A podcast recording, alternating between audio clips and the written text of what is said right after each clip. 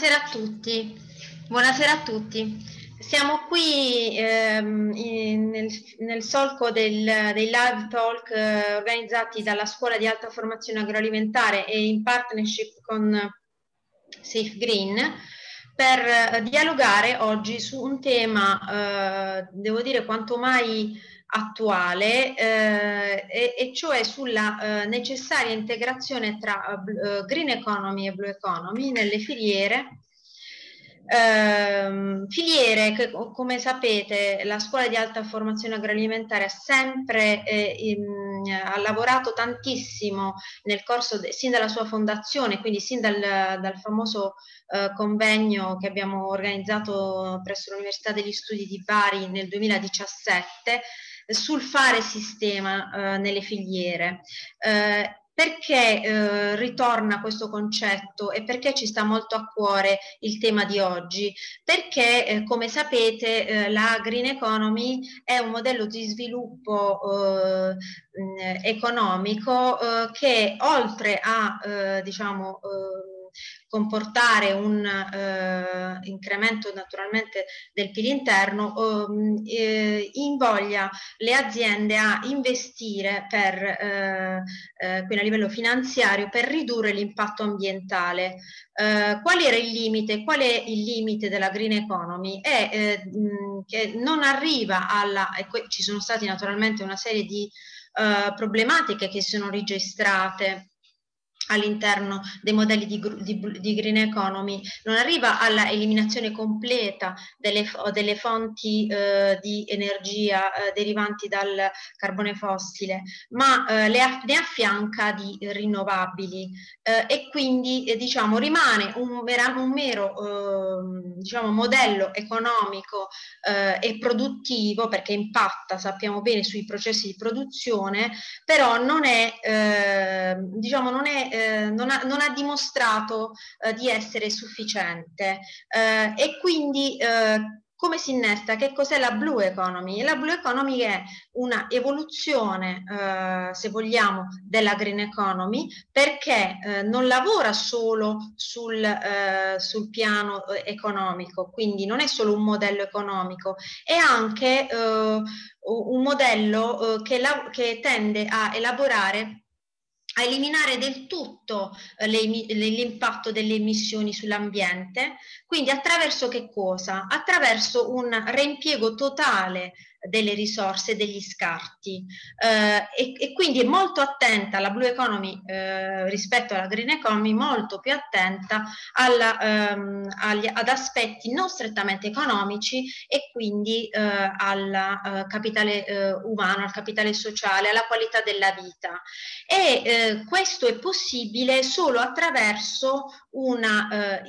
l'attuazione di questo modello è possibile solo attraverso una integrazione per l'appunto eh, delle filiere. Filiere intendiamo quindi non solo la filiera agroalimentare, ma anche eh, per esempio il turismo, il manifatturiero, eccetera. Oggi quindi eh, questa necessità si è evidenziata naturalmente a livello di legislazione europea, eh, sappiamo benissimo diciamo, che ci sono state delle determinazioni molto vincolanti della Commissione europea eh, po che portano proprio i paesi aderenti a eh, di, a far dialogare i modelli di green economy con quelli di blue economy. Mm, allora, oggi ne parliamo eh, con eh, degli interlocutori molto qualificati e vi presento eh, una imprenditrice, eh, diciamo, la Puglia sappiamo che offre tantissime risorse, eh, ed è, lei è un, a livello naturalistico e a livello ambientale. Quindi eh, vi presento la dottoressa Michela Cariglia che ha intuito, posso dire adesso lei si racconterà, eh, come queste eh, risorse potevano nell'ambito dei eh, diversi cicli produttivi a cui lei stessa è interessata, ma anche in, eh, ponendo in essere interazioni con altre filiere, eh, come potessero essere riempiegati in una concezione innovativa di Blue Economy. Ehm, quindi vi presento e vi introduco la dottoressa Michela Cariglia che è imprenditrice della Blue Economy ed è eh, eh, sia all'interno del consorzio Gargano Pesca, società Benefit, che all'interno della società Benefit Grano Mischio. Quindi Michela ti chiedo, buonasera e grazie di essere buonasera. intervenuta. Eh, di eh, raccontarti e di raccontarci eh, come hai eh, di fatto eh, diciamo, potuto applicare questi concetti di cui stiamo parlando oggi concretamente alla tua realtà aziendale. Innanzitutto grazie, grazie a voi per l'invito e, e, per, e, per, aver acceso il focus su questa, su questa realtà. Eh, allora, alle mie spalle vedete una fotografia. Eh, blue economy e green economy significa valorizzazione dell'esistente in una chiave che coniuga innovazione e tradizione. Alle mie spalle vedete il, il porto altifondali di Manfredonia costruito negli anni 70-80 a servizio dell'impianto Enichem che ha caratterizzato il territorio tra Manfredonia e Monte Sant'Angelo che però è sempre stato sottoutilizzato se non abbandonato a se stesso. Nel 1997 dall'esame di diritto commerciale, eh, all'epoca non esisteva ancora la riforma della qualificazione giuridica dell'imprenditore agricolo nell'acquacoltura che è riconosciuto appunto tale, è venuta fuori l'idea così di, di provare a mettere su un allevamento, un allevamento di pesce. Da questa intuizione che ha messo insieme gli studi, gli studi giuridici, una grande passione per il mare e una ricerca storica, perché noi non abbiamo inventato niente, abbiamo scoperto, registrato già da Plinio il Vecchio, che esistevano degli allevamenti, che esistevano degli allevamenti in Puglia, che l'ostrica di Taranto già, già in epoca romana era apprezzatissima e che esisteva l'acquacoltura che oggi si chiama acquacoltura multitrofica integrata e ora vi spiego che cos'è, esisteva da sempre. Nel 1700 Padre Manicone con la fisica Appula, che è un testo di ricognizione, di ricognizione all'epoca borbonica, traccia le caratteristiche e eh, registra il Golfo di Manfredonia come il golfo nel quale si vengono a riprodurre quasi tutte le specie del Mediterraneo e poi per, per la circolazione delle correnti in Adriatico vengono spinte per, eh, per, tutto il percorso nel resto del Mediterraneo. Quindi abbiamo la, l'anguilla di Lesina, così come ce l'abbiamo nel delta del Po e, e via dicendo. Per cui questa nursery naturale, che, era, che è stata sfruttata dalla, dalla, pesca tradizionale, era una della seconda marineria in Italia, viene a un certo punto a un collasso sul cosiddetto overfishing e in contemporanea nasce il nostro allevamento che parte come un allevamento di pesce e diventa il primo impianto di acquacoltura multitrofica integrata a livello mediterraneo. Che cosa significa? Significa che insieme ai pesci vengono allevati anche i frutti di mare e da tre anni a questa parte, grazie a appunto eh, un rapporto con l'Università di Bari, con la facoltà di biologia,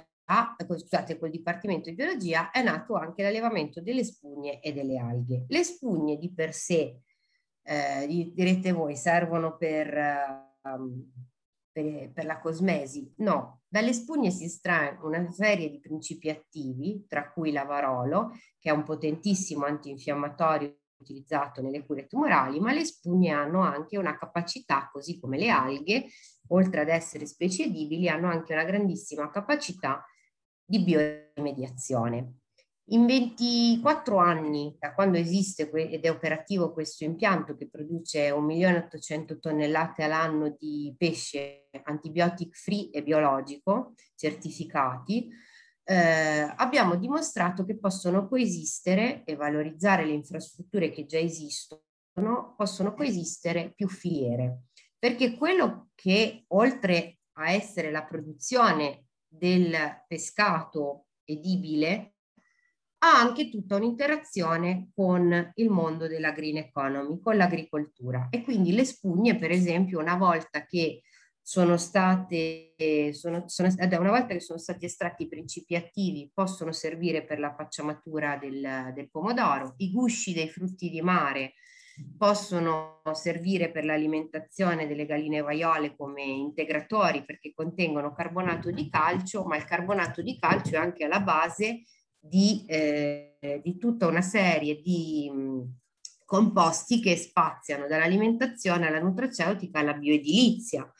ed è notizia di qualche settimana fa che eh, col carbonato di calcio dei frutti di mare mh, si stanno costruendo i tappeti di tartan per le, le Olimpiadi di Parigi 2024. Quindi significa che dal mare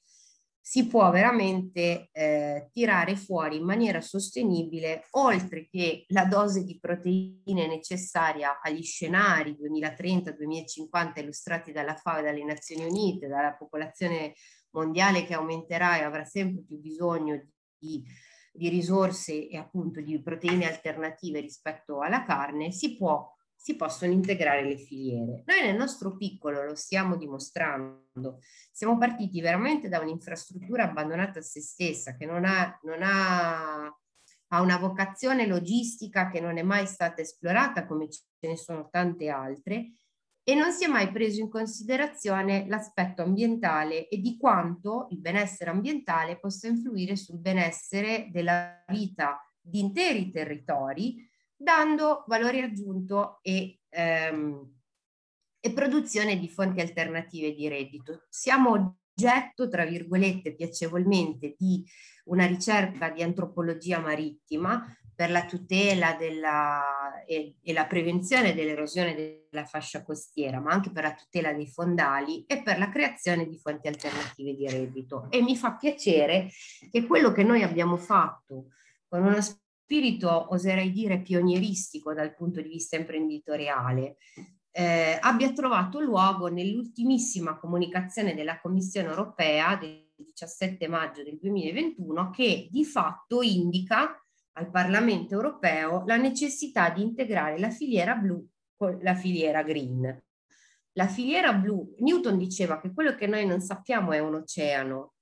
noi siamo convinti come filosofia aziendale che con una goccia di mare si possa sfamare il mondo e forse siamo, siamo ambiziosi in questo senso, però siamo convinti che ci sia veramente tutto da scoprire e che lo si possa fare in maniera sostenibile. Come le filiere si integrano e come questa cosa può essere applicata. Ho fatto il caso dei gusci di ostrica, ma potrei parlare delle borse di pelle di pesce che vengono realizzate con gli scarti di lavorazione e che sono degli oggetti di haute couture che sono stati sviluppati da uno studio, del, da una tesi di laurea nel 1999 da, dall'Università di Bologna, da facoltà all'epoca si chiamava ancora così di scienze dei materiali, sono venuti a studiare a studiare le possibilità applicative e sono nate due linee di alta moda, una per le borse di accessori e un'altra per i costumi e per gli abiti da sposa, ahimè non in Italia e questo è il grande cruccio. Posso, potrei parlare del, della filiera che noi abbiamo cercato di ricreare della riproduzione dei frutti di mare partendo dalle specie autoctone, quindi peschiamo in autunno quando non c'è riproduzione, i riproduttori vengono selezionati geneticamente, produciamo il seme che viene a sua volta immesso in coltura in mare aperto, di fatto realizzando una produzione chilometro zero. Tutto lo scarto che c'è durante la fase di lavorazione, così come nella fase di selezione del prodotto finale, perché anche sulla filiera del mare esiste la calibratura per stare dentro le filiere della grande distribuzione o comunque della, dell'appetibilità de, per il consumatore. Eh, questo prodotto non viene ributtato a mare, questo prodotto viene valorizzato, viene valorizzato appunto con gli integratori. Grazie a un, uh, un rapporto con di dialogo che si è innestato tra donne, mi fa piacere che oggi qui siamo, siamo tutte donne, che si sono conosciute in una rete creata tra donne che si chiama Matria Puglia, abbiamo iniziato a dialogare e eh, a capire che si può fare si può fare produzione sostenibile valorizzando competenze e interazioni partendo da quello che si è e da quello che si ha e da lì andando a sviluppare le filiere. E eh, da questo felice incontro con, eh, con la professoressa Corbo prima e con la professoressa Clodoveo dopo, anzi pardon, con Feliciana che è nata da un incontro durante una riunione di, di Matria Puglia, ma sì, di Matria. Da, della serie ma tu chi sei che fai? E, e da lì eh, eh, si è aperto il dialogo sulle competenze, sta venendo fuori un rapporto che sviluppi anche la, la nutraceutica a chilometro zero, che è l'evoluzione dell'integrazione di queste filiere. L'altra attività imprenditoriale della quale mi occupo riguarda la produzione dei grani pigmentati. Voi direte che cosa hanno in comune i grani pigmentati che sono una produzione commodity di tipo tradizionale quando si parla di grano con la filiera, la filiera del mare? Hanno in comune gli antociani. I grani pigmentati sono, eh, sono eh, dei grani ancestrali ritrovati in un cassetto del CREA che ha avviato una sperimentazione e che con una, con una società creata ad hoc abbiamo acquistato, rendendoci conto che hanno un valore eh, nutrizionale e una caratteristica di coltivazione che rispetta la biodiversità, perché sono ritornati alcuni bruchi, sono ritornati alcuni insetti che erano spariti, che nasce in questo territorio. Ci sono delle, ci sono delle registrazioni che risalgono addirittura a 2000 anni avanti Cristo di grani che arrivano dall'Etiopia, che si sono abbronzati e hanno preso queste colorazioni. Queste colorazioni sono ricche di antociani e hanno dalla filiera del mare relativa alla salicornia, la salicornia nota anche come asparago di mare, è una pianta che cresce praticamente ovunque lungo il litorale costiero, ma tanti non sanno nemmeno che cosa sia, e solo un po' nel nord Gargano e un po' nella zona di Torre Guaceto viene fatta una lavorazione sott'olio e sott'aceto, ma in realtà la salicornia ha un potere nutrizionale incredibile perché contiene omega 3, omega 6, di cui poi le, insomma, le, le prof dell'Università di Bari, a cui cederò la parola a minuti, avranno modo di, di approfondire, hanno in comune questo aspetto, aspetto legato alla nutrizione sana. Quindi la filiera, da, dalle, la filiera delle, del blu integra la filiera del verde, dal basic, pacciamatura, biofertilizzanti, integratori per l'alimentazione degli animali da terra, vedi le galline ovaiole, ma anche i conigli, vedi l'utilizzo del, appunto delle, delle, alghe, delle alghe insieme al foraggio, così come, così come nella, nella, fertilizzazione, appunto. Dicevo, e anche nella, per, le loro, per alcune funzioni antisettiche antibatteriche, anche in questo senso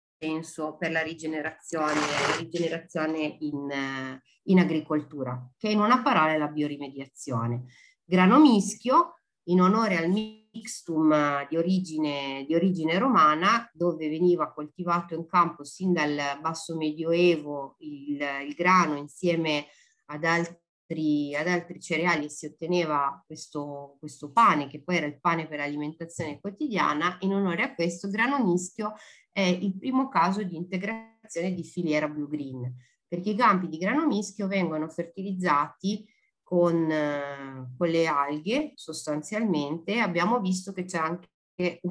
quel minimo di upgrade dal punto di vista della presenza di, di iodio in un prodotto che è a basso contenuto di fibre, ad alto contenuto proteico e che, eh, che può costituire una valida alternativa per andare a soddisfare la domanda non solo mh, mm, del mondo delle intolleranze, ma soprattutto del mondo della malnutrizione di tipo occidentale, che è legata a una, una, presenza di, fate conto che ci sono soltanto l'alimentazione occidentale si basa al 60% sui carboidrati,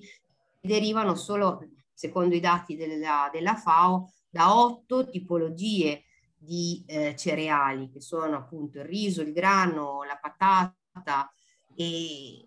e che e soltanto alcune tipologie di grano vengono, vengono coltivate. Questo dalla dimensione e vengono coltivate con, eh, con concimi chimici e con semi riprodotti, riprodotti appunto in laboratorio. Questo figli della rivoluzione verde, questo ha portato ad, una, mh, ad un'educazione alimentare che accetta soltanto determinati tipi di sapore, quindi ad una diseducazione. Integrazione della filiera blu e green significa migliorare le performance ambientali affinché ci sia una nutrizione sostenibile. Nel mondo occidentale verso la malnutrizione che provoca poi malattie come l'obesità e il diabete dall'altra parte invece che dia la possibilità di andare a ehm, coltivare in maniera sostenibile senza consumo di suolo, per esempio, senza eccessivo consumo di suolo o senza concimi e, e fertilizzanti, delle eh, varietà che sono altamente nutrizionali. Questo è il quadro e non ci fa altro eh, che piacere eh sì, infatti, no, eh, ti ringrazio per aver, eh, diciamo, molto chiaramente spiegato che cosa accade e quali sono, eh, qual è il ciclo, no? Eh, per la riutilizzazione di quelli che sembrerebbero degli scarti, ma che in realtà riescono a far interagire eh, la, l'acquacoltura con eh, l'agricoltura. E a questo proposito eh, ricordo, ricordo, a tutti o menziono che eh, il, la realtà aziendale di Michela è, fa parte comunque di un progetto cosiddetto B-Blue nel quale eh, naturalmente ehm, c'è l'Enea che è capofila eh, e, e, vede il CNR, la regione Puglia, ci sono una serie di paesi nel Mediterraneo, tra cui appunto l'Italia con il Golfo di Manfredonia e con eh, il Consorzio Gargano Pesca che eh, si, eh, diciamo inseriti in questo progetto per le bio eh, per quanto riguarda le biotecnologie blu c'è un investimento totale di uh, un milione e mezzo di euro eh, da, uh, che vede eh, all'interno del quale si colloca anche eh, diciamo, eh, la nostra Puglia eh, e quindi ne siamo molto molto orgogliosi. Eh, e quindi eh, adesso io ringrazio tantissimo eh, Michela per averci parlato di come eh, concretamente interagiscono eh, le filiere e, e, di come si può questo connubio come diciamo noi nel sottotitolo tra tradizione e innovazione è possibile eh, e eh, lascerei eh, a questo punto introdurrei eh, la professoressa Filomena Corbo di cui parlava anche Michela, eh, che è eh, docente associato di chimica degli alimenti presso il Dipartimento di Farmacia eh, Scienze del Farmaco dell'Università degli Studi di Bari Aldo Moro. E la professoressa Corbo eh, naturalmente è stata responsabile eh, a livello scientifico di una serie di ehm, master ehm, a livello eh, e mh, praticamente ehm, responsabile all'interno di una serie di eh, commissioni eh, istituite dal Ministero della Salute eh, fa parte della Società eh, Italiana per la ricerca sugli oli essenziali e eh, della Società Chimica Italiana ed è stata nominata dall'AMBUR, eh, Agenzia Nazionale per la Valutazione eh, della Ricerca, membro di un gruppo molto ristretto di esperti valutatori per l'area chimica e insomma il suo campo di ricerca è da, è da sempre eh, devo dire, la nutraceutica e la nutrigenomica, eh, per cui ha fatto anche tantissime pubblicazioni. E, ehm, io, professoressa, le, la, la, le, lascerei la parola, non, non tolgo altro tempo, e, e le chiederei eh, all'interno appunto del mondo della nutra, nutraceutica e della biodiversità, ci vuole parlare appunto del caso di cui si è occupata dell'ulivo? Sì, buongiorno a tutti, grazie a Feliciana per questo invito, grazie alle colleghe e amiche che sono qui presenti, al Presidente chiaramente della, della vostra scuola di alta formazione e ai vostri partner per aver organizzato questa giornata. E, ehm, allora, intanto eh, l'interesse dell'università a collaborare con il mondo produttivo è un interesse eh, quasi istituzionale. Noi come docenti universitari abbiamo l'obbligo di svolgere quella che noi chiamiamo terza missione, cioè di mettere a disposizione del mondo produttivo eh, tutto ciò che eh, studiamo, ricerchiamo eh, e quindi anche eh, trasferire tecnologicamente il nostro sapere e, eh, e, questo è un aspetto che il mondo accademico ha eh, diciamo, maturato in questi ultimi decenni e in quest'ultimo decennio in particolare e che ha permesso all'università di scendere un po' da quella che è la cosiddetta torre d'avorio in cui era chiuso, no? per cui l'interazione con il mondo eh, produttivo, ma anche con il mondo della politica, delle istituzioni, è diventato sempre più stringente e per cui diciamo la nostra esperienza più che la nostra competenza, la nostra esperienza eh, ci mh, permette eh, poi appunto di declinare in maniera opportuna quello che l'Europa sta tentando di fare a tutti i livelli e, e soprattutto appunto con queste nuove eh, parole che in realtà sono nuove forse per, per la gente comune, ma per chi lavora nel mondo della progettazione europea sono delle realtà che eh, esistono da tanto tempo e che conosciamo. Non scordiamo che accanto a che l'Agenda 2030 declina tutto quello che la dottoressa Cariglia ha sapientemente riportato come eh, proprio casi pilota, ecco, la, la declina eh, in, nei suoi obiettivi e spinge quindi il, la, la, i paesi europei ad andare verso un, eh, diciamo una, non solo un'economia green, non solo un'economia blu, ma eh, soprattutto un'economia che, che, sia rispettosa della biodiversità, perché eh, accanto ai documenti che eh, sono stati citati non dobbiamo scordare che nel, nel, lontano 1992 nasce proprio il segretariato della Convenzione della Biodiversità e che continua a produrre una serie di documenti, il prossimo sarà prodotto da, eh, in Cina, pensate, la Cina che è così lontana da tutte queste, da queste realtà, eh, comunque sta in qualche modo eh, cominciando a capire che eh, questi concetti non sono dei concetti eh, astrusi, ma sono eh, delle realtà fondamentali perché, per evitare il collasso ecologico che, a cui stiamo andando incontro. E poi il, i cittadini italiani, tutti noi abbiamo eh, cominciato a sentire molto più eh, spesso parlare di parole come sostenibilità, come green, addirittura si è creato un ministero che si occupa di queste di queste realtà proprio nell'ultimo anno e con l'avvento, tra virgolette, di questa pandemia che ha veramente cambiato il paradigma di molte, eh, di, di molte situazioni. Allora, tornando, andando nello specifico, ecco, diciamo che eh, il mondo della nutraceutica, dove la nutraceutica, lo ricordo, probabilmente lo sapete, è una parola che è stata coniata alla fine degli anni 90 e che praticamente è una parola che mette insieme il termine nutrizione e farmaceutica. Questo spiega anche la mia presenza qui, io lavoro a farmacia, sono un chimico, che cosa c'entro con la biodiversità, che cosa c'entro con la green economy, con la blue economy. No, c'entra, cioè, diciamo, è una, la nutraceutica è nata, eh, chi l'ha coniata probabilmente non aveva ancora eh, idea di dove, di dove questo portasse, però è nata proprio per tentare di utilizzare al massimo eh, i prodotti che vengono dalla, dall'alimentazione, quindi i prodotti alimentari, come,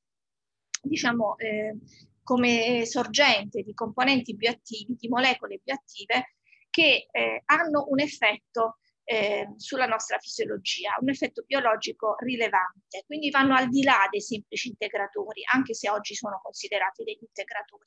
Accanto ai nutraceutici ci sono gli alimenti funzionali cioè tutti quegli alimenti che contengono questi componenti bioattivi in una concentrazione tale che mangiando questi alimenti una, eh, a una dose raccomandata giornaliera eh, che rientra insomma in quelle che sono le linee guida che ogni, eh, della, della nostra per esempio dieta mediterranea, sono in grado di apportare al nostro organismo queste sostanze con un effetto benefico a livello cellulare. Quindi non stiamo parlando di farmaci chiaramente, non vanno ad aggiustare dei, nessun tipo di meccanismo rotto, però soprattutto eh, hanno invece questo ruolo preventivo, evitare che questi meccanismi cellulari si rompino e che quindi possano portare a delle malattie. Andando nello specifico, noi abbiamo io e la professoressa Clodoveo, che siamo, io dico sempre, due facce della stessa medaglia, un chimico degli alimenti e un tecnologo alimentare che hanno la avuto la fortuna di incontrarsi ormai circa dieci anni fa e di, eh, diciamo, di, di, di trovare quella, quella compliance, se vogliamo parlare in termini farmaceutici, tra due donne. A volte è difficile ragionare e lavorare tra donne, lo ammetto, e invece noi siamo riusciti a creare questo binomio che eh, ha permesso di, eh, di, avere una visione che oggi ci porta qui e ci ha portato ad avere una serie di eh, progettualità sia a livello regionale che eh, nazionale, ma soprattutto anche europeo e, la, e Michela sa benissimo che questa non è una cosa molto semplice da ottenere, eh, perché abbiamo capito che accanto al termine nutraceutico dovevamo collegare il discorso appunto della biodiversità. Il caso dell'olio d'oliva, dell'olivo. Allora, eh, l'olio d'oliva è praticamente un, prodotto della dieta mediterranea e si parla di olio d'oliva in maniera così molto eh, generico perché che si faccia bene tutti lo sanno, però eh, non tutti gli oli extravergini di oliva sono degli, degli, alimenti funzionali, cioè non tutti contengono quelle, quelle sostanze bioattive in una quantità tale da svolgere un'azione fisiologica. E questo è strettamente collegato prima di tutto alla cultivar. Quindi praticamente più è biodiverso, cioè più cultivar ci sono diverse e più le loro caratteristiche proprio eh, di composizione sono eh, diciamo differenti tra di loro, maggiore è diciamo l'aspetto che possiamo sfruttare. Vi racconto subito la fine perché il tempo chiaramente è poco. Eh, ultimamente, proprio l'ultima ricerca che abbiamo fatto, abbiamo scoperto che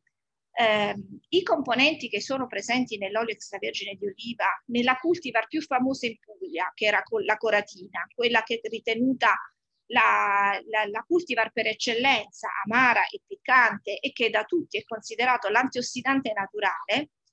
eh, quando invece di cercare un'attività antiossidante, andiamo, ci spostiamo verso un'attività diversa, antinfiammatoria, perché in realtà non sono la stessa cosa. A livello biologico, cellulare, di cui gli studi di nutrigenomica di cui parlava Feliciana, sono, eh, ci sono venuti in aiuto, ecco, quando ci spostiamo su quest'altro effetto, scopriamo che poi la coratina non è la migliore, ma ce ne sono altre di varietà che contengono altri gruppi di molecole, sempre polifenoliche, ma diverse strutturalmente, che invece svolgono prettamente un'attività antinfiammatoria. E questa è una cosa che eh, è stata eh, eh, a cui siamo arrivati dopo tanti anni di studio, cioè cercando di capire, sì, d'accordo, questo fitocomplesso, tutta sta roba che sta negli alimenti fa bene, ma là ci sono tantissime molecole. Quali molecole hanno un'attività e quali ne hanno altre? È possibile selezionare nell'ambito di una di, degli oli extravergini di oliva, alcuni oli che sono antinfiammatori, altri che sono antiossidanti, altri che fanno altro. Bene, questa è l'ultima frontiera che abbiamo affrontato, abbiamo pubblicato un lavoro proprio qualche giorno fa e quindi questo è fortemente legato alla biodiversità. Se l'Italia è ricca per quanto riguarda appunto gli oliveti di eh, cultivar differenti, tantissime. Se andiamo in Spagna, per esempio, dove si è invece preferito andare sull'intensivo e quindi decidere di coltivare solo alcune cultivar, grande, questo grande patrimonio viene perso. Per cui stare a, a attenzionare tutte quelle azioni che possano garantire la biodiversità eh, delle cultivar da cui partiamo, da questi alimenti, vuol dire anche garantire, dare la possibilità poi al contribuente, al consumatore, eh, di poter utilizzare alimenti che abbiano una specificità d'azione farmaceutica eh, preventiva su patologie, diciamo, di vario tipo. Grazie professoressa, è molto interessante quello che ci dice, considerando appunto la forte vocazione eh, olivicola della Puglia e quindi eh, è di fatto un grande laboratorio diciamo, per queste sperimentazioni, per questi eh, ehm, approcci di tipo chimico, no? chimico nutra nutraceutico. E, ma, ma, sempre nel campo vegetale c'è un, un, esempio, sempre rimanendo nel campo della biodiversità, di resilienza e, e quindi ehm, mi parlava della questione del carrubo. Sì, Allora, questo è un altro aspetto eh, interessante che abbiamo sempre intercettato, prima di tutto andando a vedere quali sono i bisogni, perché si costruisce la ricerca sui bisogni e non il contrario, non si fa ricerca fine a se stesso, almeno oggi non ce lo possiamo più permettere. Il bisogno, per esempio, della regione Puglia, ma non solo, dell'area mediterranea, è quella di sostituire nel tempo l'olivo con qualche altra cosa. Perché? Perché purtroppo l'olivo ha avuto questo grande problema della xylella. E quando andiamo soprattutto nell'area leccese, no? del Leccese, del Salento, ci fa male il cuore vedere quelle distese di ulivi che ormai sono diventati completamente grigi. Allora sicuramente ci si sta lavorando a un rimpianto di, eh, diciamo, di cultivar resistenti e qualcosa c'è. Però ehm, sono, eh, la Puglia è ricca anche di questo albero, dell'albero del carrubo, che da un punto di vista paesaggistico è un albero maestoso ed è un albero antico, come antico anche l'olivo. E inoltre il carrubo ha, diciamo, è stato utilizzato in tempi passati esclusivamente per l'alimentazione animale, ma anche per diciamo, l'alimentazione dei nostri nonni, no? che mangiavano diciamo, la, il frutto del carrubo quasi come se fosse una stecca di cioccolato. Era, era, considerato un dolce. Ne... Era considerato un dolce perché il carrubo effettivamente maturo è ricchissimo di zuccheri. Ora, da lì, tra l'altro, eh, sempre nella tradizione, andando a riscoprire la tradizione, il carrubo è stato utilizzato per fare uno sciroppo antitussivo che i nostri nonni utilizzavano. Ecco, quindi noi stiamo molto attenti a questo quando decidiamo di intraprendere lo studio di una nuova di una nuova filiera. Cerchiamo di capire perché eh, i nostri antenati hanno utilizzato queste, eh, questi alimenti e come, perché, insomma, che, che cosa c'è. Ora abbiamo gli strumenti per poter capire perché uno sciroppo di, di carrubo ha un'azione antitussiva. All'epoca non ce l'avevano, quindi partiamo dalla tradizione, le analizziamo e andiamo oltre. Ora, il carrubo eh, ha praticamente accolto l'attenzione anche della Regione Puglia, che ha inserito nei suoi obiettivi strategici quello di trovare delle coltivazioni che andassero in qualche modo ad aiutare paesaggisticamente la regione a eh, sostituire diciamo, questo grande problema che è la xylella, perché il carrubo non viene attaccato dalla xylella. Noi ci siamo inseriti in, questo, in questa progettualità insieme con delle aziende che invece utilizzano il carrubo per fare le farine, e per produrre quindi prodotti eh, pasta eh, e altro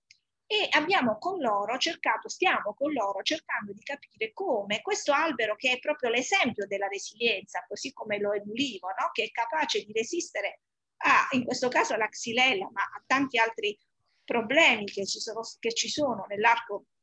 della vita di una pianta, come questo albero possa essere anche fonte di componenti nutraceutici e quindi invece di studiare il carrubo maturo, stiamo studiando il carrubo acerbo, cioè il frutto acerbo del carrubo. Che cosa contiene? Quando è acerbo, quindi non, non è edibile, non ce lo possiamo mangiare, non viene attaccato dagli uccelli ed altro perché contiene delle, le famose, i famosi polifenoli, perché i polifenoli stanno un po' dappertutto, che lo rende immangiabile anche per loro. È una difesa che la pianta si fa. Bene, noi vogliamo tirar fuori di là questi componenti polifenolici così come vogliamo adottare delle tecnologie innovative di cui vi parlerà poi la collega per poter accorciare la filiera di produzione di prodotti antichi, come per esempio lo sciroppo, perché no? Quello e tanti altri. Quindi un esempio ancora una volta di come, guardandoci intorno, cerchiamo di valorizzare quello che abbiamo in un'ottica appunto di... Ehm, eh, appunto di, di, di, di, economia, di economia al 100%, diciamo, sia green che blu. Pensate anche che la parola green in realtà noi la decliniamo dappertutto perché la green economy si, ha, si fa con la green chemistry, con la green extraction, cioè noi non possiamo più utilizzare solventi derivati dal petrolio, utilizziamo l'acqua, utilizziamo l'etanolo, utilizziamo il metanolo, sono tutti solventi biocompatibili, vi posso assicurare che è complicatissimo lavorare con questa roba utilizziamo dei solventi cosiddetti eutettici, cioè la, la, ricerca chimica si sta adeguando e si deve adeguare appunto alla, a, a, questi concetti per poter tirare fuori al meglio queste sostanze che poi devono entrare nella nostra catena alimentare, quindi non possiamo permetterci di utilizzare solventi che derivano dal petrolio. Ma veniamo uh, infine, magari in sintesi, professoressa, all'uso so- sostenibile dei sottoprodotti, eh, proprio perché ne parlavamo poco fa con... Sì, sì, sì, sempre in quest'ottica, ritornando all'olio d'oliva, lo scarto dell'olio d'oliva, le famose acque di vegetazione dell'olio d'oliva che vengono nella maggior parte dei casi riversati nell'ambiente e dove le leggi ambientali cominciano a limitare i produttori in questo sversamento che non fa bene tra l'altro al terreno, ecco abbiamo intercettato un'altra azienda che è venuta da noi qualche anno fa e ci ha detto ma erano degli ingegneri ma secondo noi queste acque possono essere utilizzate per altro, hanno utilizzato un brevetto Enea tra l'altro per poterle concentrare perché sono ricchissime di polifenoli. I polifenoli sono sostanze che si perdono nell'acqua e non rimangono nell'olio se non in piccole quantità. Bene, noi abbiamo aiutato questa azienda a declinare queste acque di vegetazione in vari aspetti, per cui lì dove sono state diciamo utilizzate genericamente come ingredienti in creme e in altro, piano piano con questa azienda stiamo scoprendo che queste acque hanno un'azione sulle, eh,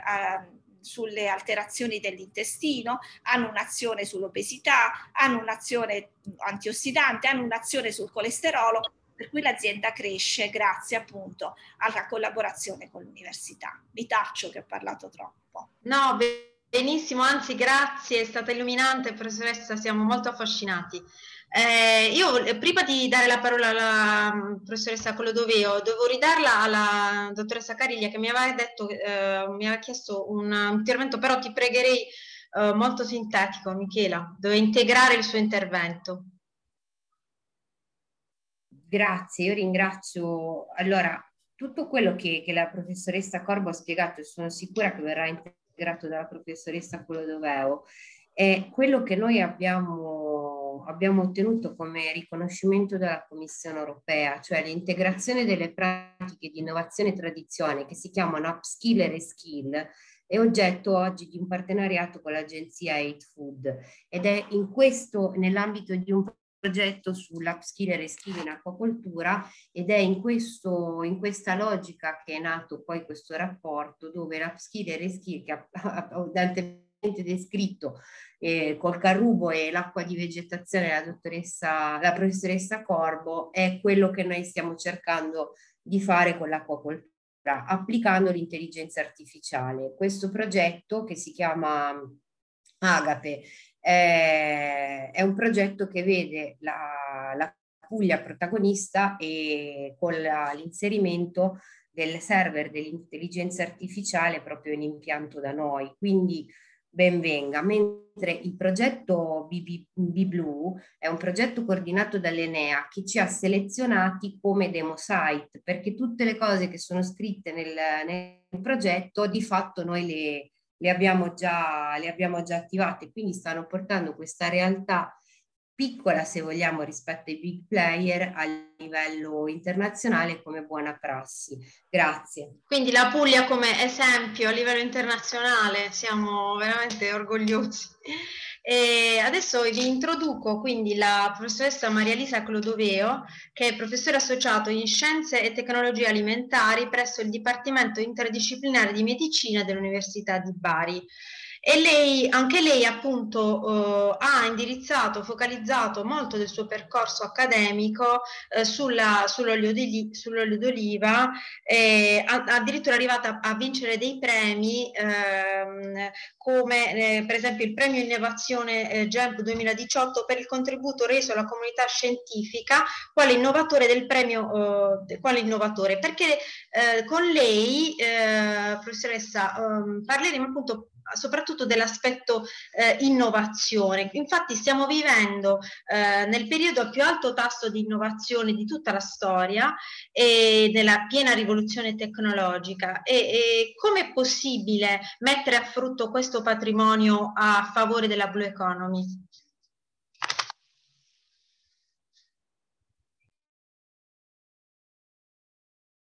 Che attivo il uh, volume.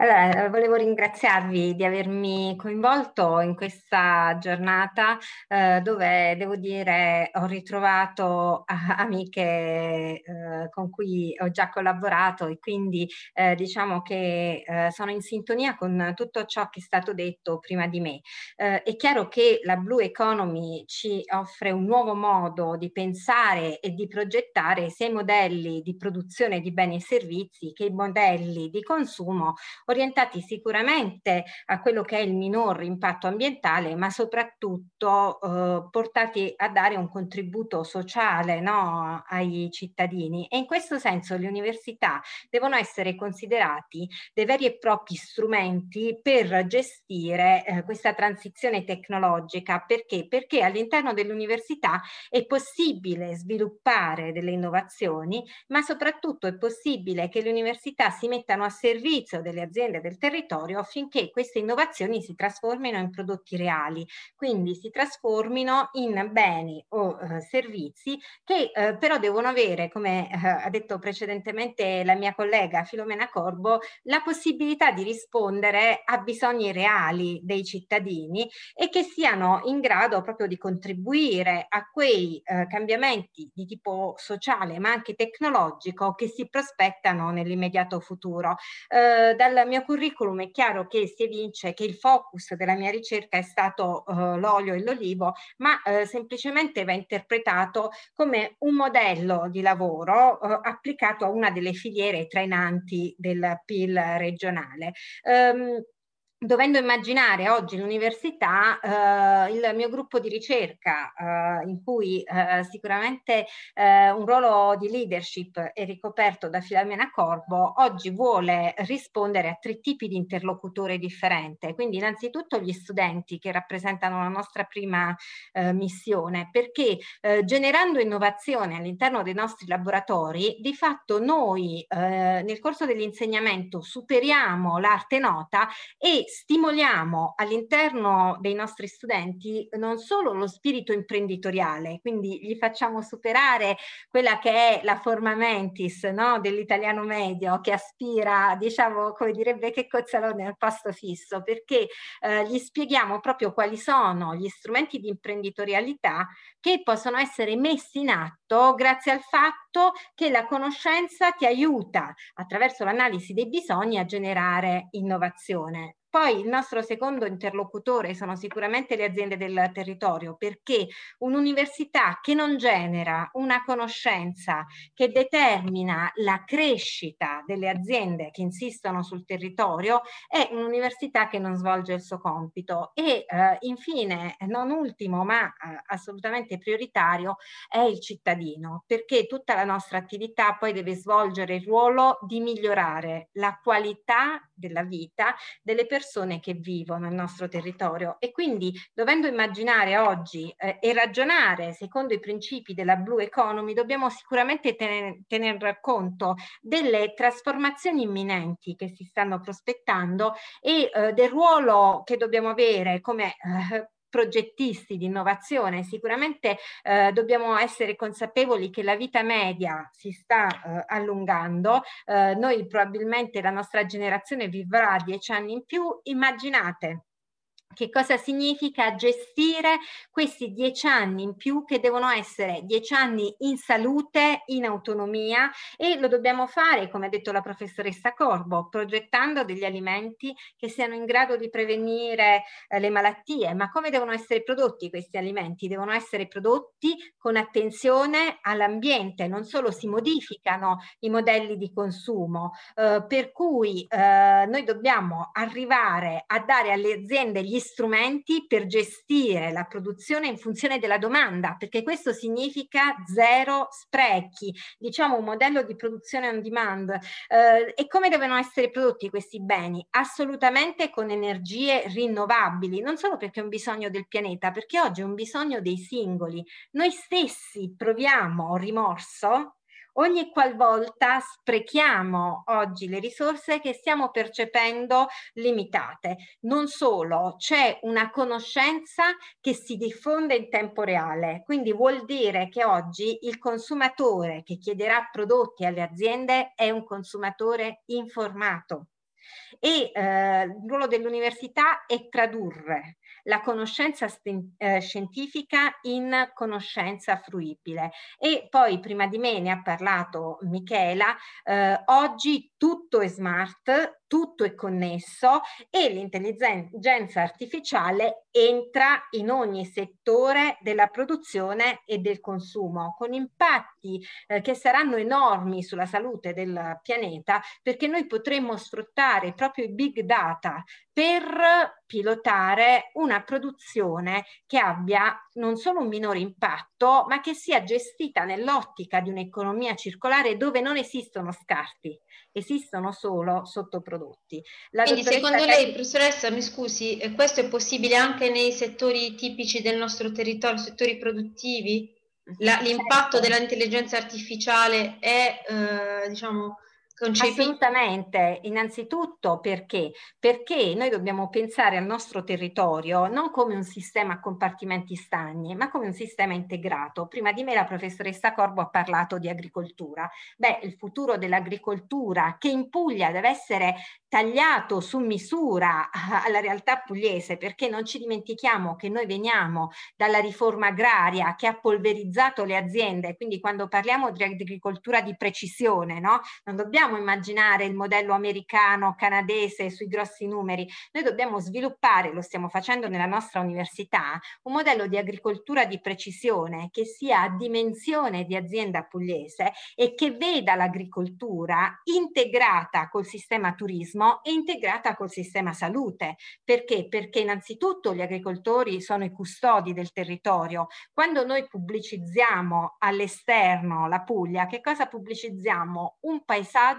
che è fortemente modellato dall'azione antropica della nostra agricoltura, ma di tutte, per esempio penso al mare, di tutte le attività che si svolgono lungo la costa. La Puglia è un unicum perché ha, in, è una regione che non è un'isola, ma ha 800 800 chilometri di eh, costa. Questo che cosa significa? Beh, significa che noi dobbiamo guardare al mare sicuramente come è avvenuto nel passato, cioè in maniera tradizionale, come eh, il sito dove si fa pesca, acquacultura, turismo, ma noi dobbiamo vedere il mare come una fonte di tecnologie, di biotecnologie. Che cosa significano le biotecnologie del mare? Cioè utilizzare gli organismi marini per produrre beni e servizi che cosa ci può restituire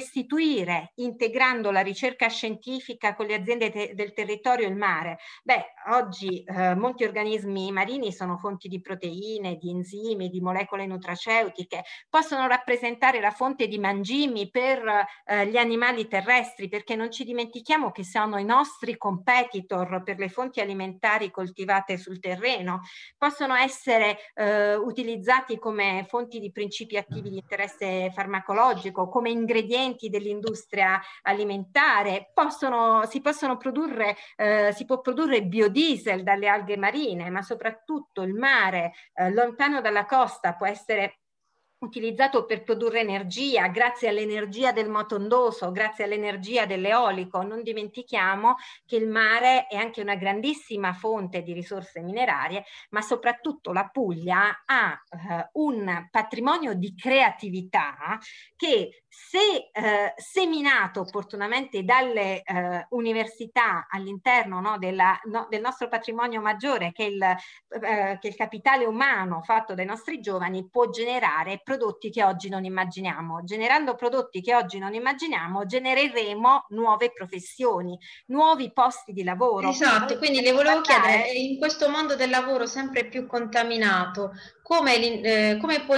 quali strumenti possono favorire l'innovazione tecnologica nelle filiere tradizionali del territorio pugliese? Beh, la parola è proprio questa, contaminazione. Noi siamo una grandissima università generalista. Eh, se lei guarda i nostri progetti di ricerca, scoprirà che accanto al chimico degli alimenti e al tecnologo alimentare c'è la pedagogista, eh, c'è l'esperto di storia e eh, di reperti museali, c'è il medico, eh, c'è l'agronomo, perché? Perché la nuova conoscenza nasce dalla contaminazione delle competenze. Se noi generiamo nuova conoscenza saremo in grado di generare nuovi prodotti che risponderanno a questi bisogni che si modificano di giorno in giorno. La pandemia ci ha fatto cambiare rapidamente e quindi eh, veramente è la contaminazione che può essere alla base della blue economy. Perché? Perché noi possiamo prendere le filiere tradizionali che possono diventare sì, come nel passato, fonte di cibo,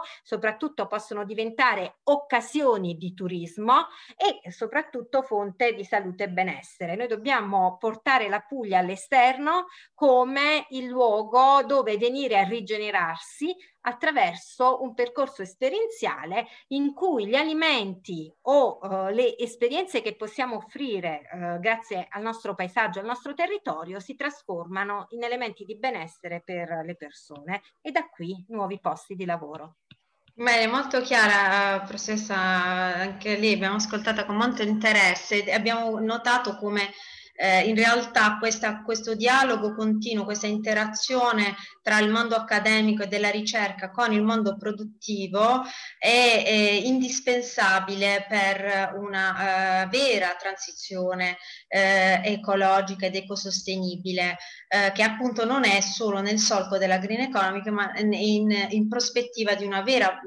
blue economy. E quindi come la qualità della vita possa migliorare eh, alle volte anche osservando e imitando i cicli eh, vegetali e i cicli della vita animale, no? e, e come eh, imitandoli si possa eh, rimettere tutto in circolo. Ecco. Eh, io ehm, non vedo domande nella chat. Uh, non, so, non, so, se il professor Zortea, che è il nostro coordinatore uh, didattico scientifico, uh, voleva um, concludere, altrimenti io passerei ai saluti. Eh, io ringrazio tantissimo, abbiamo avuto oggi delle donne ospiti, delle donne eccezionali che su vari fronti eh, appunto che io stesso ho avuto occasione di poter conoscere grazie a, ehm, a un sistema, a un'associazione che si chiama, una rete che si chiama Matria Puglia. Eh, e grazie all'incrocio anche nel nostro caso ecco è stata una sperimentazione, una contaminazione di competenze, io sono un'avvocata, ho fondato la scuola di, di alta formazione agroalimentare, Michele è un'imprenditrice da Blue Economy, poi ci sono due eh, docenti che fanno ricerca, quindi eh, è possibile, è possibile eh, solo facendo sistema e facendo rete eh, creare qualcosa di innovativo, di nuovo eh, nel segno della sostenibilità, eh, che non è, non è, e non deve essere solo uno slogan. Eh, quindi io ringrazio tutte, ringrazio la dottoressa Cariglia, di, ringrazio la professoressa Corbo e la, e la professoressa Clodoveo per aver dialogato oh, con noi sulla green economy, sulla blue economy, su questa combinazione possibile eh, tra tradizione e innovazione. Eh, c'è il signor Vito Zaccaro che dice mi piacerebbe restare aggiornato su eventuali altri meeting su Green Economy e Blue Economy. Eh, probabilmente a questo punto forse eh, dico alle relatrici ci rivedremo perché eh, ci chiede il signor Zaccaro di eh, tornare a parlare dell'argomento. Chiedo al professor Zortea se voleva ehm, fare delle considerazioni, delle domande conclusive questa riunione che purtroppo non è stata prendere. Grazie.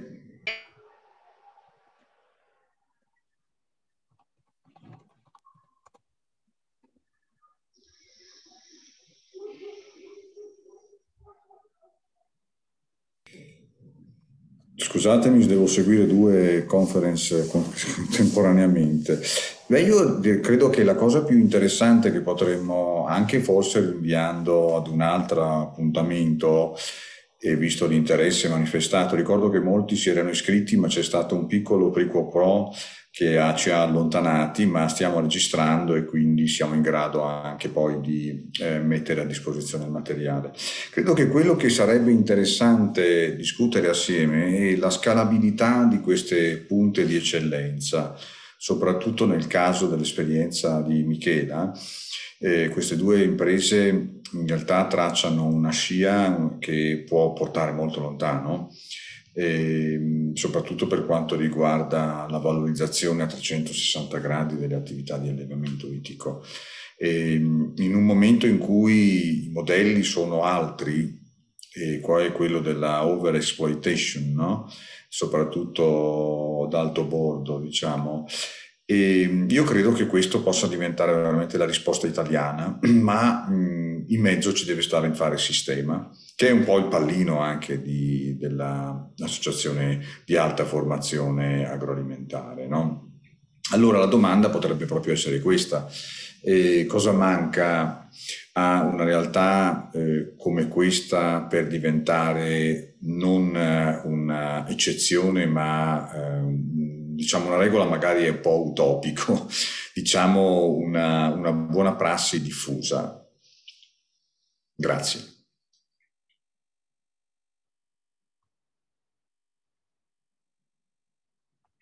Michela, forse conviene che il commento di chiusura sia il tuo, perché eh, diciamo sei la dimostrazione pratica eh, di molte attività implementate nella tua azienda eh, che hanno eh, trovato poi un risvolto non sperimentale ma assolutamente commerciale, quindi la testimonianza vivente di una collaborazione pubblico-privato che è stata fruttuosa. Io colgo la palla al balzo e stavo, avevo ho avuto un attimo di, un attimo di così, suspense né, perché mh, grazie, grazie professor Zortea perché essere una best practice, considerato una best practice partendo dal basso e, e, voglio, e voglio cogliere l'invito su come si possa migliorare. Allora, sicuramente, sicuramente eh, si diventa best practice quando si risolvono e si danno delle soluzioni ed è quello che, che noi abbiamo cercato di dare, eh, di dare a, questo territorio facendo, facendo impresa. Primo. Secondo, creando delle collaborazioni banalmente sono il cosiddetto famoso knowledge triangle no? tra università, pubblica amministrazione e mondo dell'impresa molto spesso, e, e, a me piacerebbe che prossima, il prossimo incontro sulla filiera blu e green sia su, sul primo progetto che andremo a sviluppare da colla, colla, tra la collaborazione con l'Università di Bari e altre due aziende oltre, oltre alle mie sul quale stiamo lavorando per dimostrare che si possono creare delle filiere e come diceva la professoressa Clodoveo prima, anche lavoro lavoro che deve essere, che deve uscire dagli, dagli schemi. Lavoro che deve uscire dagli schemi intendo dire che, non, che si deve dare spazio alla creatività anche in quelle che sono le, le professioni scientifiche. Io non mi sarei mai sognata che dalle spugne di mare eh, si potesse estrarre l'antinfiammatorio e che questo antinfiammatorio fosse comune al carrubo e che que- comunque avesse queste caratteristiche che vengono dalla terra e che poi dal mare ritorni alla terra. Così come noi ci, ci piacerebbe costruire una relazione che sia, che sia virtuosa con la pubblica amministrazione, perché poi è la pubblica amministrazione che valuta anche, non, non dico i progetti di finanziamento, ma è la pubblica amministrazione che valuta l'autorizzazione o non autorizzazione a rendere commerciale un'attività e colgo l'invito della professoressa Clodoveo, l'invito a provocazione per chi lo sa leggere, ma costruttiva, che è quella della Blue Bioeconomy, cioè la Puglia con i suoi 800 erotti chilometri di coste si candida naturalmente ad essere una fucina della Blue Bioeconomy. E non abbiamo nulla da invidiare rispetto all'Irlanda o rispetto alla costa, alla costa del nord della Spagna o allo stesso sud, sud della Francia, per esempio, o alla vicina Slovenia e, e faccio un lancio lì, no? Ci sarà la settimana prossima, il 15, la conferenza su, sulla skill e reskill nella blu economia coordinata dalla, dall'Euroregione Adriatico-Ionica. Quindi sarebbe interessante che anche l'AFA porti una relazione, un contributo, così come, come ritengo che faremo sicuramente noi come azienda, ma mi piacerebbe in partnership per creare dei poli che poi il Covid come lezione ci ha dimostrato che possono essere gestiti anche virtualmente, perché il capitale umano c'è e oggi a questa SISE sta partecipando praticamente tutta l'Italia, perché vedo ci sono, insomma, anche lei professore viene, viene da Trento, insomma, e si sta interessando di questioni di questioni, la cui forza, e l'ho detto nel mio incipit, data dalla, dalla replicabilità di un modello e se si modellizzano questi sistemi e si vanno a tirare fuori le, i pezzettini, a combinarli opportunamente laddove siano in chiave produttiva, laddove siano in chiave di ricerca o di commercializzazione, possono essere eh, possono essere replicati altrove ed è la grande forza, ed è la grande forza. Nell'ambito del progetto BBLU che, che ha gli onori della cronaca sulle testate nazionali, eccetera, qual è la forza? La forza è quella di un progetto top down che mette il Mediterraneo al centro, di cui devono tenere conto i legislatori nazionali nelle indicazioni. In questo momento noi ci troviamo con una transizione ecologica che sembra che sia più costosa di quello che, di quello che sia sostenibile, con un, un'Italia che è circondata dal mare e questo mare può dialogare e deve dialogare con la terra e abbiamo le competenze per poterlo fare nel sistema universitario nel sistema della ricerca. Quindi questo tipo di integrazione forse, forse ci rende competitivi rispetto ad altri settori. E quindi essere essere modello, essere modello replicabile, questo è il valore aggiunto, anche del sistema di interazione che abbiamo costruito oggi pomeriggio, del quale vi ringrazio. E di cui avremo anche modo di parlare nell'incontro che terremo poi fra pochi giorni, eh, proprio a Manfredonia. E, mi permetto di aggiungere, non vorrei rubare troppo la scena alle nostre tre ospiti, ma sembra importante ricordare che questa capacità di innovare forse è il miglior ammortizzatore sociale che possiamo mettere in campo oggi in Italia e nelle filiere agroalimentari in genere, perché crea il senso di una reciproca dipendenza e anche il senso della responsabilità che invece gli ammortizzatori sociali tradizionali ci hanno abituato a scaricare sulla, sulla politica e sulle amministrazioni locali. No? Eh, inoltre io penso anche un'altra cosa, è una riflessione che faccio a voce alta. Un, un mare eh, presidiato è un mare curato, è un po' come una montagna abbandonata genera dissesto idrogeologico, una montagna curata genera eh, servizi di regolazione, che dal punto di vista ecosistemico sono una cosa importante. Allora credo che questa sia un'altra bella lezione questa sera, no Feliciana? Eh, prendiamoci a partire dall'innovazione delle tante cose tecnologicamente molto avanzate che si possono fare con il nostro caro mare. Ah, per esempio, ultimamente leggevo anche di applicazioni della blockchain alla, alla, all'acquacoltura, vero Michele? Allora, l'applicazione della blockchain è proprio l'evoluzione perché eh, è, ed è quello che noi, che noi facciamo perché come dicevo prima i riproduttori vengono pescati in questo, in questo golfo, insomma, e vengono selezionati geneticamente, quindi stiamo creando, stiamo creando una mappatura del genoma e delle sue, delle sue modifiche. E ahimè mi, mi, duole, proprio mi duole che questa cosa venga fatta in Francia, ma nulla contro, contro i francesi, però ci sono delle esperienze fantastiche anche in Italia, parlo, parlo delle, dell'Università del Molise che ha creato la criobanca del seme per quanto riguarda le trote e le trote sono appannaggio professore del Trentino piuttosto che del Friuli Venezia Giulia o del, delle Marche, eppure la criobanca è,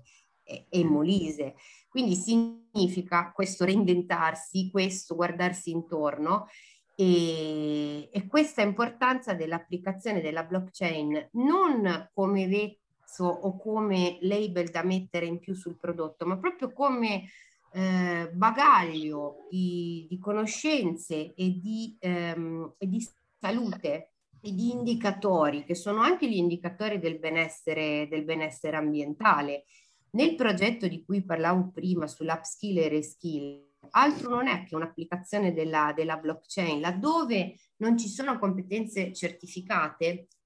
possono esserci delle competenze maturate sul campo. Per esempio, quello di cui si è discettato, si è discettato e descritto abbondantemente prima con l'olio d'oliva e col carrubo, che hanno generato a loro volta delle filiere nell'agrocosmesi piuttosto che nella nutraceutica e abbiano creato delle matrici delle matrici e stiano creando delle matrici importanti, no? Questo con un percorso di blockchain diventa patrimonio dell'umanità e poi sta la capacità imprenditoriale e di mettere insieme ricerca e impresa e spirito di, anche di autoimprenditorialità, se vogliamo, che generi, che generi valore aggiunto. Quindi sì, blockchain blockchain assolutamente, a cominciare dalle competenze. Infatti la lancio lì, uno dei progetti ai quali stiamo per accingerci a lavorare con la professoressa Corbo e la professoressa Clodoveo parte proprio da, da, una blockchain. Anche qui purtroppo la banca del germoplasma in Francia, ma va bene, va bene lo stesso. Partiamo da, e mettiamo insieme tutto il resto del pezzettino che siamo in grado di, di generare, di modellizzare e di portare al di fuori. Va bene. Eh sì, perché chiaramente sappiamo benissimo, per gli ascoltatori lo sapranno, la blockchain è, è considerato, è, possiamo definirlo un registro eh, di dati eh, immodificabile e che quindi eh, diciamo dà garanzie di estrema tracciabilità e, e quindi di sicurezza, e di sicurezza alimentare e quindi è importantissimo anche all'interno appunto di un'azienda eh, che fa acquacoltura. E quindi io ringrazio, eh, se il professore non, è, non, non, non deve ulteriormente integrare, Oh, concludo eh, ringraziando di nuovo tutte le, le nostre relatrici illustri. Eh, abbiamo insomma cercato di fare un, un, sintetico, ecco il web non ci consente, naturalmente non siamo nell'ambito eh, di un'aula universitaria, non ci consente come avremmo voluto magari dialogare, però è anche vero come diceva Michela che il web, il Covid ci ha insegnato a, eh, diciamo, a interagire anche a distanza e oggi abbiamo cercato di eh, parlare appunto della eh, possibile eh, interazione, integrazione tra la green economy e la blue economy. Quindi grazie a tutti per averci ascoltato e teneteci, tenetevi, mm, eh, iscrivetevi alla mailing list del, sul sito della Scuola di Alta Formazione Agroalimentare per essere aggiornati sulle nostre prossime iniziative. Grazie a tutti. Arrivederci. Salve. Grazie, arrivederci.